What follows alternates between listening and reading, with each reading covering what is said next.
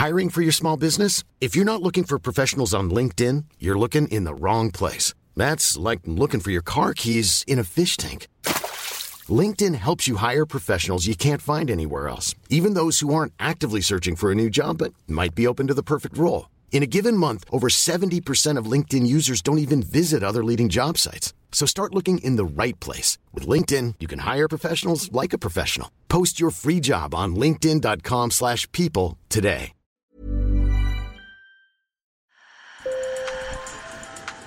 Bonjour. Hello. Hola. Marhaba Sur le fil. Le podcast d'actu de l'AFP. Des nouvelles choisies pour vous sur notre fil info. Le Royaume-Uni se prépare à trois jours de fête. Le roi Charles III et son épouse Camilla seront couronnés ce 6 mai dans l'abbaye de Westminster à Londres. Je suis assez enthousiaste juste parce que je suis curieuse de savoir ce qu'ils vont faire et comment ça va se passer.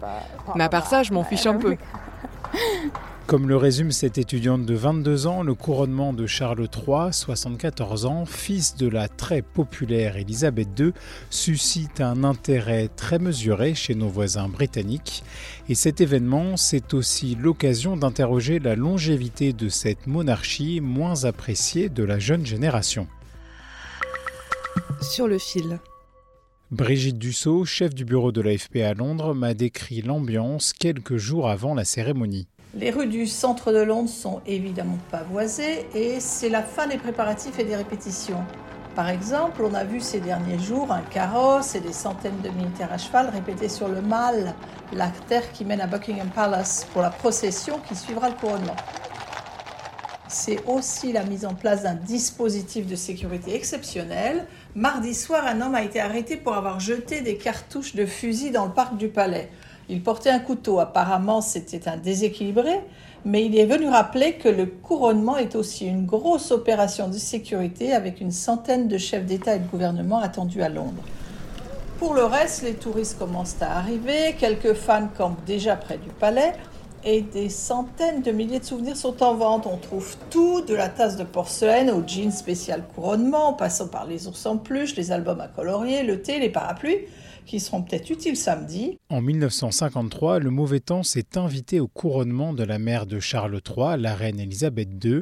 Joyce Lewis, 90 ans, s'en souvient, elle y était. Oui, il pleuvait beaucoup. Il pleuvait des torrents.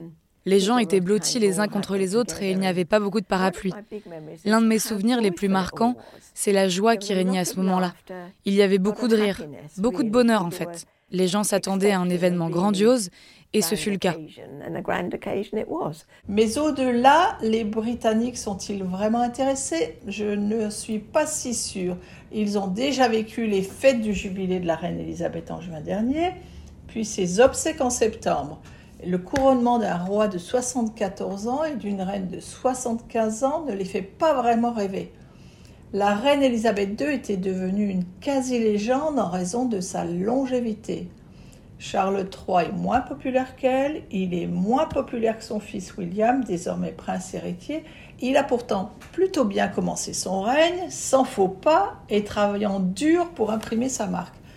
Mais les Britanniques ont d'autres soucis, dont une inflation tenace à plus de 10% depuis des mois, qui a provoqué de multiples grèves pour obtenir des augmentations de salaire. Pour Richard Fitzwilliams, commentateur royal, l'intérêt des Britanniques pour le couronnement de Charles III grandit à l'approche du 6 mai. Cela suscite beaucoup d'intérêt, ça ne fait aucun doute. Et on ne sait pas encore à quel point. Des fêtes de quartier se préparent un peu partout dans le pays et ce sera intéressant de voir combien il y en aura. Les festivités s'étalent sur trois jours avec ces fêtes de voisinage dimanche et lundi 8 mai férié, la famille royale appelle les Britanniques à des actions de bénévolat. Aucun pays ne raffole autant des cérémonies fastueuses que le Royaume-Uni, c'est certain. Notre monarchie est la plus célèbre au monde et c'est aussi une très bonne arme d'influence et de soft power. Millénaire, la monarchie règne par tradition sur les autres royaumes du Commonwealth comme l'Australie ou le Canada. Au Royaume-Uni, la population est en majorité attachée à la couronne. Je dirais que cela fait partie de leur ADN et ils en sont fiers, les sondages le montrent. Une majorité préfère un monarque à un chef d'État élu. Mais c'est aussi une affaire de génération. Les plus de 65 ans sont à 78% favorables à la monarchie. Chez les 18-24 ans, on tombe à 32%. De fait, les jeunes ont du mal à se reconnaître dans ce roi septuagénaire et les critiques de son fils, le prince Harry, sur la monarchie ont alimenté leur méfiance. Même si le roi est un grand défenseur de l'environnement, un thème cher aux jeunes générations, il aura du mal à les retenir.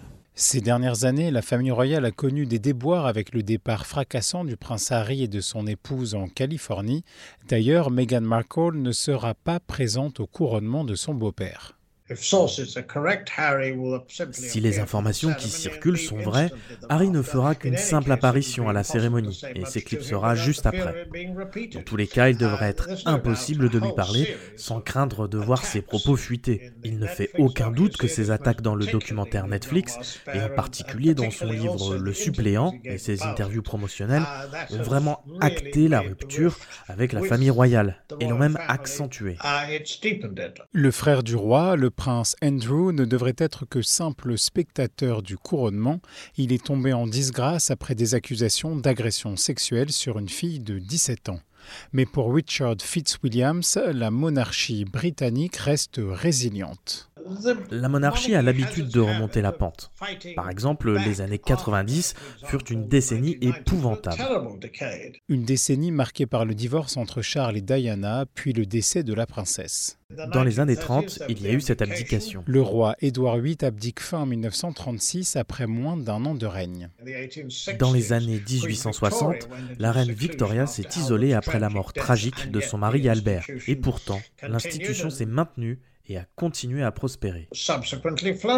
J'ai demandé à Brigitte Dussault de l'AFP Londres si l'existence de la monarchie faisait débat de l'autre côté de la Manche. Alors on en parle un peu à cause du couronnement, de son cou et de l'âge du nouveau roi qui, contrairement à sa mère, ne cultive pas mystère. On sait tout de lui, de son caractère, de son divorce, de ses habitudes et des tensions avec Harry. Son couronnement est une occasion en or pour le mouvement anti-monarchiste Republic. Il a prévu de manifester samedi à Londres, il recrute sur Internet, il vend des t-shirts jaunes Not My King, et il a déjà à plusieurs reprises apostrophé le roi lors de ses déplacements, ce qui aurait été inimaginable sous Élisabeth II. Mais ils sont peu nombreux et ils n'ont le soutien d'aucun parti politique. Le mouvement République critique le couronnement du roi qui coûterait, dit-il, au moins 100 millions de livres, soit environ 113 millions d'euros. Sur le fil revient lundi. Merci de nous avoir écoutés et si vous aimez notre podcast, laissez-nous 5 étoiles sur votre application préférée. Bon week-end. Hey folks, I'm Mark Marin from the WTF podcast and this episode is brought to you by Kleenex Ultra Soft Tissues your ally to help tackle your allergy symptoms this season. I love the change of seasons, but nobody loves pollen and all those other things floating in the air that make you sneeze during this nice weather. Kleenex Ultra Soft tissues are hypoallergenic and allergist approved. So fight back against watery eyes and runny noses without worrying about irritating your skin. For this allergy season, grab Kleenex and face allergies head on.